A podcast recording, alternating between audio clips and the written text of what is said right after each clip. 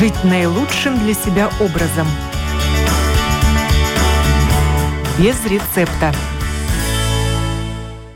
Здравствуйте, с вами Марина Талапина, звукооператор Нора Мицпапа. И сегодня в программе «Без рецепта» мы поговорим, как одиночество, изоляция разбивают сердца в прямом смысле этого слова. Больше всего люди во всем мире страдают от болезней сердечно-сосудистой системы и вот как они могут подорвать здоровье сердца из-за изоляции, к сожалению, такая грустная тема, но очень актуальная.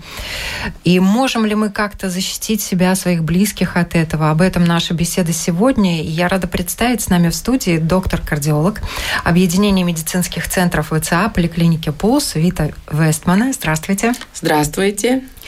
И фармацевт аптеки Мэнес Эрика Петерсона. Добрый день. Ученые уже давно заметили, что одиночество и социальная изоляция статистически связаны с повышенными шансами умереть от инсульта или коронарной болезни сердца. И в последние годы ученые во многих странах активно интересуются этой темой, исследуют как различные социальные аспекты жизни, в том числе наличие или отсутствие семьи, детей, родственников влияют на здоровье человека. И наблюдения, увы, показывают, что одинокие люди умирают на несколько лет раньше, чем их семейные сверстники, в том числе из-за большей подверженности инсультам и инфарктам. И я осмелюсь предположить, что в Латвии ситуация только подтверждает эту картину. Да, доктор? Э, да, э, могу сказать, что это так. Но самый главный вопрос, как мы за этим следим и как мы можем, что мы сделать, потому что мы знаем, что надо измерять давление, надо посмотреть анализы, там сахар, и там холестерин, и все для сердечной, чтобы меньше болеть с сердечно-сосудистыми заболеваниями. Но как мы, и как я вижу в своем кабинете, у меня всегда есть такой вопрос, э, э, что вас беспокоит или что у вас на душе, на сердце, потому что на латышском это можно сказать, что у вас на сердце – и тогда, конечно, человек начинает говорить, и тогда он говорит, конечно, про давление и про все эти вещи, которые мы знаем, но раз ты спросил открытый вопрос, что он сразу скажет, что я одинокий, у меня все уехали и так далее. И тогда, конечно, тема открывается. Если нет, да, потому что про душу говорить или про сердце в прямом смысле или не в прямом смысле, это, конечно, не всегда человек может открыть свою душу. Ну, конечно. Да, Особенно да. если это мужчина, да? Можно сказать, что да, чаще это вся эта проблема тоже у мужчин по статистике, да, но это говорит просто, как этот разговор вообще создается. Это не только в кабинете, это с любым человеком, с кем ты говоришь. Или этот э, разговор выходит э, с душой или с э, по-настоящему. Или да. это как галочка, пришел, что-то сказали, каждый сделал свое. Я пришел, ты там что-то посмотрел и так далее. И еще второй вопрос. У врачей всегда э, начинаем мы говорить только про физические самочувствия, так это сосудистое, или мы говорим про душевно-психических, психоэмоциональное или назовем по-другому, да, и кто-то скажет, иди к другому специалисту, кто-то скажет, ну, и так далее, или вообще мы начинаем об этом говорить или нет, да, это два варианта, и это не зависит ни от, от того, какого мы возраста, там, женщина, мужчина, это говорит о том, как мы, как люди, можем поговорить, социализироваться. И выходит нормально и по-настоящему или нет. Это так же, как с друзьями.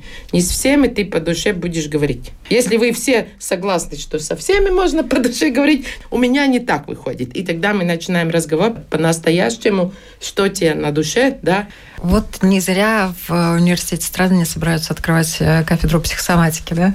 Конечно. Я тут же... хотела еще безумно сказать спасибо большое доктору и низкий поклон за то, что вы спрашиваете пациентов про это сердечное состояние, про его душу, как он себя чувствует, потому что я вчера тоже наткнулась на одну статью, где в 50-х годах один психотерапевт лечила пациентов уже таких ментальных заболеваний, И была одна пациентка, ну, многие врачи от нее отказывались, сказали, что она тяжело неизлечима, тем более это были 50-е годы, когда вообще было мало, мало что в терапии. И это была одна единственная врач, которая у нее спросила, как вы себя чувствуете, mm-hmm. насколько одиноко или не одиноко по шкале там, от 1 до 10 вы себя чувствуете.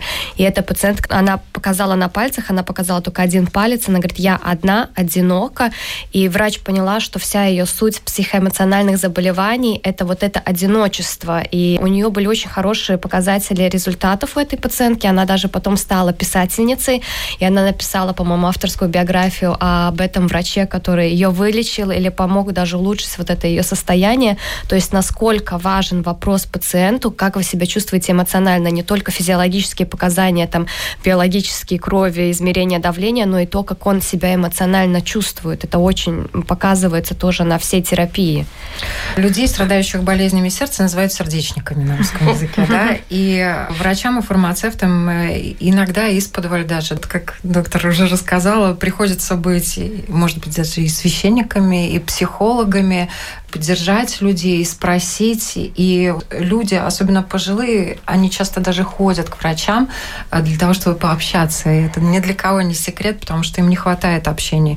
Естественно, они с вами разговаривают. Вот среди них действительно много одиноких. А, да, много одиноких. И на самом деле я когда тоже начала только учиться на фармацевта, очень часто на первом-втором курсе мы от разных преподавателей слышали фразу, что вы будете не только фармацевтами, но и психологами. То есть будьте эмоционально готовы готовы к тому, что вас ждет, а, от вас ждет пациент, но я бы тут хотела бы отметить не только, конечно, пожилых людей, потому что на самом деле, если посмотреть какие-то данные по нашему государству и данные уже исследования более масштабные, заграничные, они показывают, что не только пенсионеры, пожилые люди одиноки, но также это может быть э, тоже поколение зумеров называется, это, наверное, будет возраст от 18-13, может быть, даже до 26, что эти люди чувствуют себя одинокими они подтверждают это тоже цифрами. Но, наверное, это связано вот с этими социальными сетями, что больше они, конечно, онлайн общаются, меньше вживую. Также был один фактор, что показывало, что у них меньше умения контролировать себя эмоционально, поэтому им тяжелее поначалу сделать свой социальный круг такой более обширный. Также это может быть э, и женщина, и мужчина возраста 30 до 50, когда вот эти идут разные разводы. Брак разлучения, к сожалению, это тоже приводит к этому одиночеству, что душераздирающее. Также потеря рано какого-то одного из супруга, да, муж, жена умирает. Это может быть в разном возрасте, не только, конечно, сеньоров касается. Поэтому категория очень возрастная разная, но и также люди, я вчера тоже наткнулась, что, допустим, афроамериканцы почему-то тоже себя чувствуют более одинокими, чем белые люди. И также было отмечено, что люди с низким доходом, они тоже чаще себя отмечают одинокими, э, чем э, люди с высшим доходом также по образованию. Поэтому только то, что сеньоры может быть, мы чаще это замечаем, но, но У люди сеньоров очень... уже, наверное, просто хронических заболеваний больше, и они чаще Да. обращаются именно к медикам за помощью. Да, поэтому, может быть, мы чаще проблеме. видим эту группу, как вот кто хочет поговорить, но возрастная категория, она настолько разная, что мы не можем тут сказать только, что вот какой-то конкретный возраст себя более одиноким чувствует. И, увы, Эрика, ваши слова подтверждают и другие исследования. Таких уже очень много. И если сто лет назад жизнь в одиночку ассоциировалась э, с семейным несчастьем, потерей кормильца, э, сиротством, лишениями и страданиями, то современный тренд нашей жизни это уже э, называют эпидемией одиночества. В первую очередь он связан с общим ростом благосостояния в мире, Мгм. кстати. Да? Мы лучше живем, мы становимся более одинокими. И э, профессор Лестерского университета Кит Снелл называет эти демографические сдвиги, вот, произошедшие за последние полвека, структурным одиночеством достатка. То есть э, в 2018 году в британском правительстве появилась даже должность министра по одиночеству, в чьи обязанности входит забота о людях, которые остались одни. И второй страной, где появился министр по одиночеству, стала Япония. Там должность была учреждена в 2021 году из-за пандемии, которая усилила изоляцию пожилых людей, не только пожилых людей. И, увы, жизнь в одиночку все чаще становится выбором сознательным выбором, даже более молодых. И ваши данные, которые вы привели ранее, они, к сожалению, это все подтверждают. Вот сердечные болезни, они тоже молодеют. Конечно. Сейчас, э, ну, одно, что они молодеют, и молодеют э, с первым, с таким физическим признаком, если можно сказать, с повышенным давлением, да, ну так почему повышается? И мы тогда говорим, что человек почки здоровые, печень здоровая, сердце здоровое. И уже психологически это давным-давно доказано, почему повышается давление. Внутренний конфликт.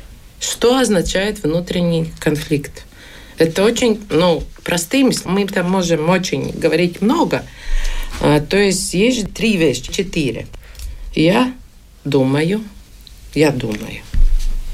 Я в данной ситуации говорю, что-то там беседую словами. Я душой что-то чувствую. И главное, что я потом делаю. Я думаю, я говорю, я чувствую, я делаю. И прямым словом это я думаю одно, говорю другое, чувствую, может быть, не знаю что, да, не знаю, не могу оформить словами, что это такое, это гнев, это там, не знаю, какие-то другие эмоции, да, это... И главное, что это мысли, ничего не доводится до работы, да, но до работы, что я что-то делаю. Еще это, если я говорю «я», то, ну, я – это один человек, а мы тут сидим уже втроем, да, мы уже, как мы думаем, мы говорим, мы чувствуем, что мы делаем во все. И тогда это идет общество, мы можем там маленькая семья, побольше и так далее. А тогда вопрос в том, как я чувствую одинок? Физически, эмоционально, или что я думаю так, и нет ни одного человека психологически, с кем поговорить на том уровне, кто бы меня понял. И это уже давным-давно доказано. Я немножко другие методы тоже прежде, что человек это не физически, это, это душевно, эмоциональный. И сейчас уже, я не помню год, когда про боль начали говорить, что это биопсихосоциальный феномен. Био как индивидуальность, психологически, как я воспринимаю мир, какая моя когнитивная, когнитива, уствере. Восприятие. Восприятие. Восприятие всего, что происходит около меня, в мире и в космосе, все и так далее. Какое мое восприятие. И третий, и самое главное, человек не одинокий остров, да, мы это знаем. Ему должна быть принадлежность не в том, что я принадлежу когда, но я чувствую, что я в этом обществе как раз то, что есть. Но это не имеет значения. Это команда баскетбола или хоккея, или любая. Но ты как полностью, ну, как, как шуныня, как клетка, да, в большом организме, который функционирует, знает, в какую сторону он идет. И поэтому две вещи, самые главные, ну, это биопсихосоциальные, но самое главное, не лгать себе.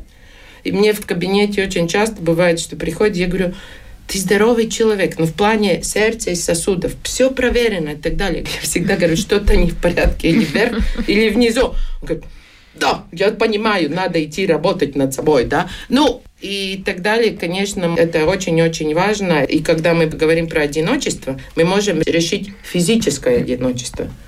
Но можем ли мы решить душевную и Эмоциональную. И душевно, эмоциональную, и еще мысль или восприятие мира, с кем поговорить, что я думаю, может быть, по-другому, или я думаю так, и найти себе компаньона, о чем, чтобы поговорить, это уже идет большая работа с собой. И я помню, это уже было, ну, 10 лет назад, приехали ко мне там немцы, и в тот момент мы жили четыре поколения в доме. И они как-то хотели приехать именно домой. Я так думаю, моя мама и мои внуки уже, ну, первый внук. И тогда они сказали, ну, Вита, у вас вообще...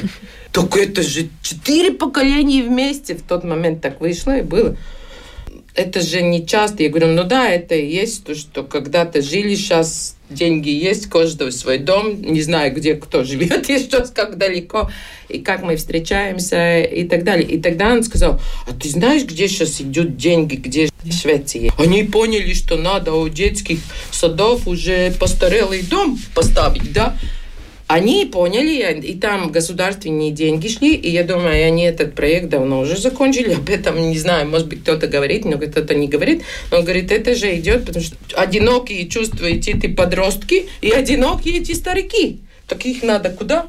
Объединить. Объединять. Так это как бы все довольно просто, но эта тема очень трудная для каждого, да, и Ну так вот далее. прошлый Ну, да. век, к сожалению, прервал э, своей динамикой вот эту вот э, связь поколений, когда в одном доме действительно по три, по четыре поколения жило. И сейчас, увы, семья из одного человека становится все более распространенным явлением э, в мире от Америки и Европы до Азии. Это даже в каком-то смысле, вот мы уже говорили про тренды, увы, это так. В США доля домохозяйств, состоящих из одного человека, с 13% в 60 году выросла более чем вдвое до 28% в 2015. Я думаю, что за последние 7 лет там еще разрыв увеличился. А то, что касается Франции, Великобритании, превысило 30%. В Швеции, Норвегии из одного человека состояло практически каждое второе домохозяйство. 46-45% процентов соответственно. И даже в Италии, где такие очень сильные семейные традиции, даже там, в этой стране, из каждых 100 семей 33 представлены и единственным домочадцем. Да? То есть я живу один. Я и есть моя семья. То, что касается Германии, Японии, Финляндии, Эстонии, доля домохозяйств, э, представленных одним человеком, превысила долю семей, состоящих из супружеских пар с детьми вдвое. Я думаю, что Латвия где-то здесь. Мгм. Увы, ставлю задачу за ближайшие 15 минут до окончания программы дать какие-то рекомендации, попробовать помоделировать, как эту ситуацию можно решить, улучшить, что с этим делать, чтобы сердце все-таки наше служило нам дольше. А вы знаете, мне кажется, да, стоит еще отметить то, что не всегда одинокий человек душевно себя ощущает плохо, да, может быть, есть люди, которые в одиночестве, они творят, они поэты, пишут песни, у них открываются какие-то новые чакры, поэтому, ну, этим людям, естественно, если они себя душевно чувствуют и прекрасно, хорошо, свободно, то им, конечно, тут уже не- нечего делать и незачем искать какую-то компанию, но, опять же, мне кажется, это количество населения довольно маленькое, которое в одиночестве чувствует себя хорошо, потому что, мне кажется, эволюционно мы все-таки люди, существа, которые должны быть вместе в Ученые обществе. доказали, человек – животное социальное. Да, да, поэтому мы и выжили, наверное, дольше всех мамутов и тигров, потому что мы социальные животные, и мы все-таки, нам необходима пара, нам необходим человек, который нас защитит, с нами поговорит, нас послушает. Поэтому, наверное, мой такой будет э, совет э, найти себе душевного друга, друг, который тебя выслушает, друг, которого выслушаешь ты, и все-таки искать это общение, и подросткам тоже стараться более быть э, в социальной среде, нежели чем в онлайн-виртуальной среде, да, то есть искать какие-то более социальные, живые разговоры, живые общения. Поэтому надо искать друзей. Мне кажется, это уже такая глобальная даже, наверное, задача, как мы говорили про Швецию, да, они пытаются решать на этом уровне, как мы говорили про Великобританию и Японию, там министры назначенные, которые занимаются одиночеством, это действительно такая масштабная проблема, которую надо и масштабно, соответственно, решать. И тут, конечно, ну, очень хочется таблетку от одиночества и без рецепта. Но вот реально к вам приходят пообщаться, в том числе из-за своего одиночества, пожилые, не пожилые люди.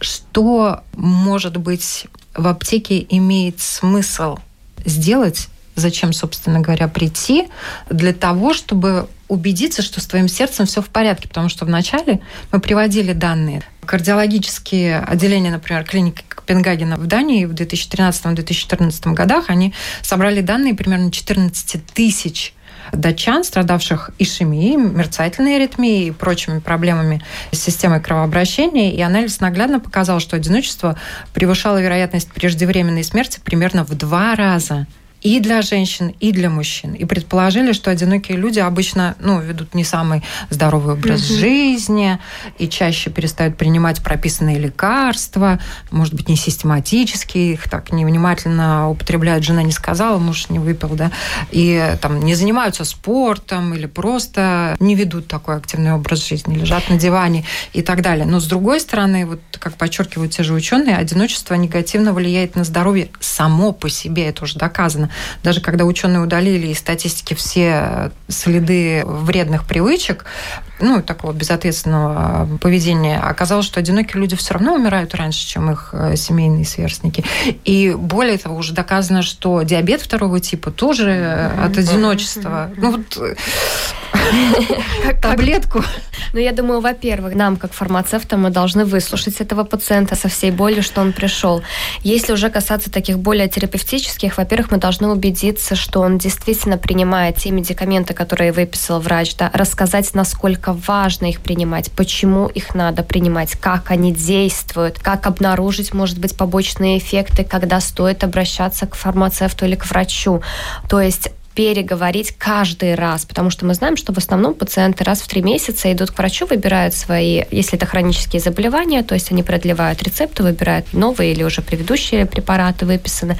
То есть наша задача каждый раз, как пришел этот пациент, независимо от возраста, убедиться все эти вопросы, как принимаете, как часто, когда вы принимаете. Не задавать вопрос, вы знаете, как принимать? Конечно, он скажет да, в основном.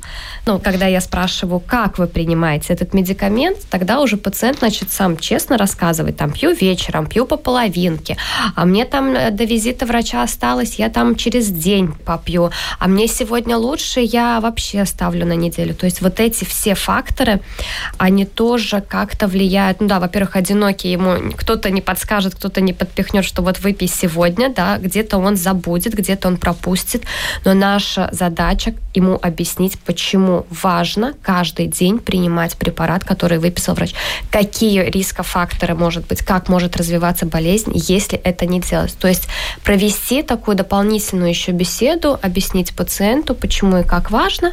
И, конечно, ну, третье, что мы практически очень в многих аптеках а, рекомендуем, измерить давление, самое элементарное, да, прийти померить давление. Если дома нет аппарата, либо там кажется, что этот аппарат там неправильно показывает. У врачей мы знаем, иногда действует синдром белого халата, что давление выше, чем чем оно ежедневно. Ну, поэтому это такая тоже услуга, которой может воспользоваться любой, и одинокий, и не одинокий, прийти померить давление, тоже посмотреть, а какой показатель на цифрах, как это сердечко себя чувствует сегодня.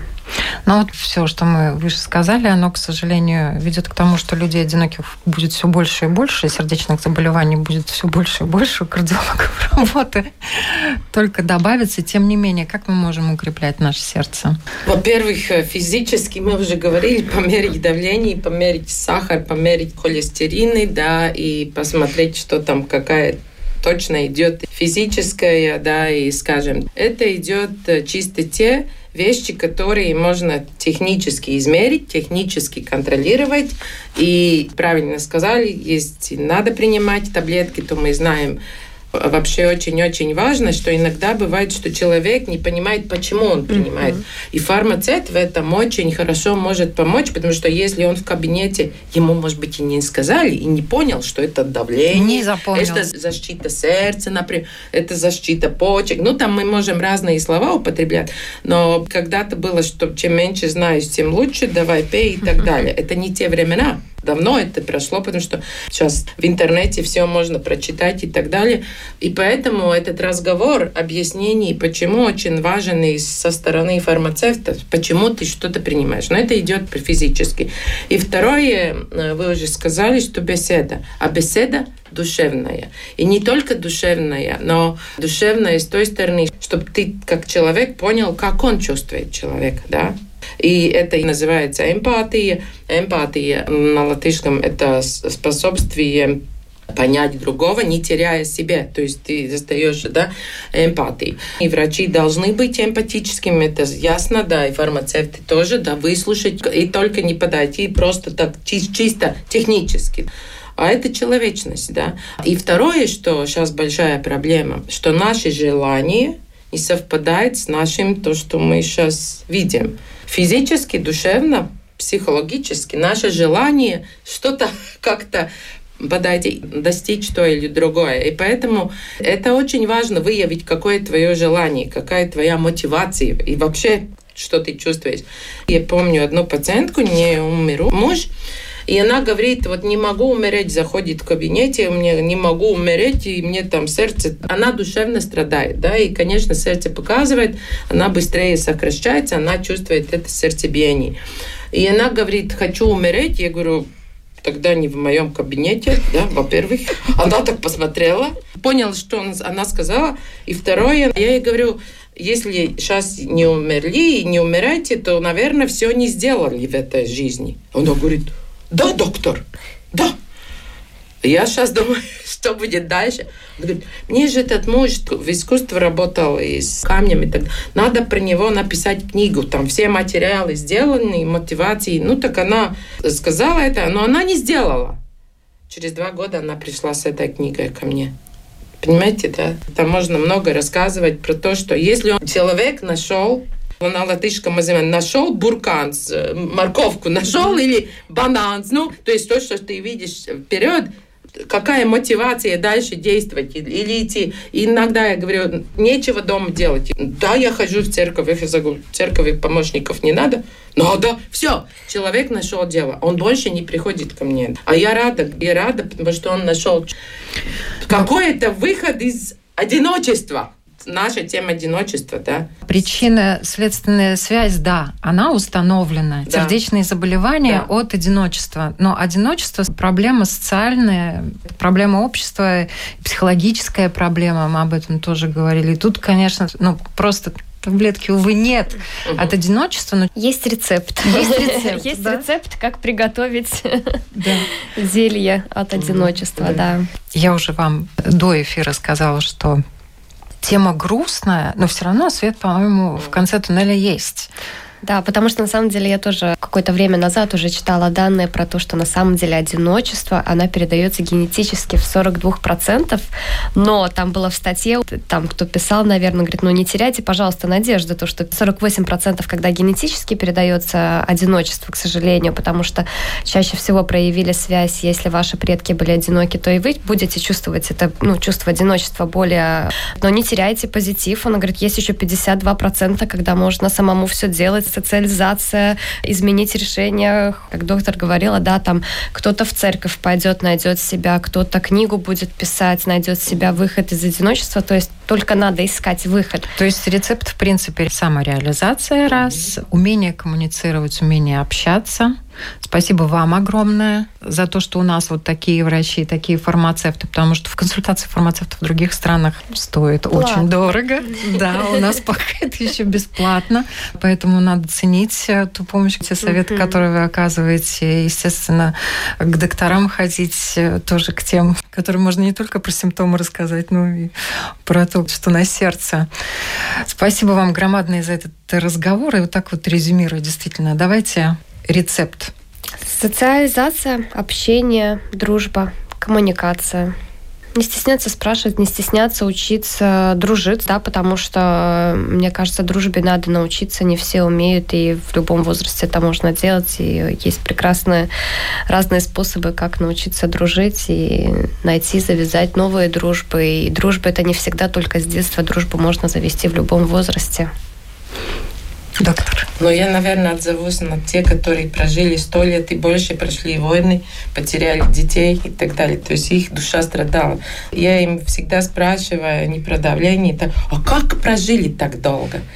И они говорят три вещи. Наверное, это и есть ответ. Ну, первое, они говорят про любовь, но они говорят, люби дело, что делаешь, или делай то, что любишь. Второе, они никогда ты все не знаешь и не думаешь ты долго. Всегда учись, старайся понять, выявлять новые вещи, узнавай мир, потому что ты не самый умный, но всегда есть чем учиться. И третье, он говорит, ну это самое труднее, да. Надо принимать все, что происходит, не пустить все дружба, что ты же можешь изменить только то, что ты можешь изменить. А все, что творится кругом, где тебя никто не спрашивает, и ты ничего не можешь изменить, они говорят, это называется «понимаю, да, но не пускай. Не пропускай. Все, потому что там ты должен а, свою энергию тратить там, где ты можешь что-то изменить, а они там воспринимать все на себя. И самое главное, что мы должны на латышском это ягпилны делаем, где есть смысл. И тот, кто прожил 114 лет, сказал, меньше кушать, больше солнца. Что он имел в виду про солнце? Вот то и понимаем, это человечное, но тепло тепло. Всем желаю, чтобы у вас было тепло, и чтобы все это было значимо и, и по-настоящему. Тогда все будет хорошо. Спасибо вам огромное за этот теплый разговор. Я напоминаю, на вопрос Латвийского радио 4 сегодня отвечала доктор-кардиолог Объединения медицинских центров ВЦА поликлиники Пулса Вита Вестмана и фармацевт аптеки Менес Эрика Петерсона. Всем хорошего теплого дня.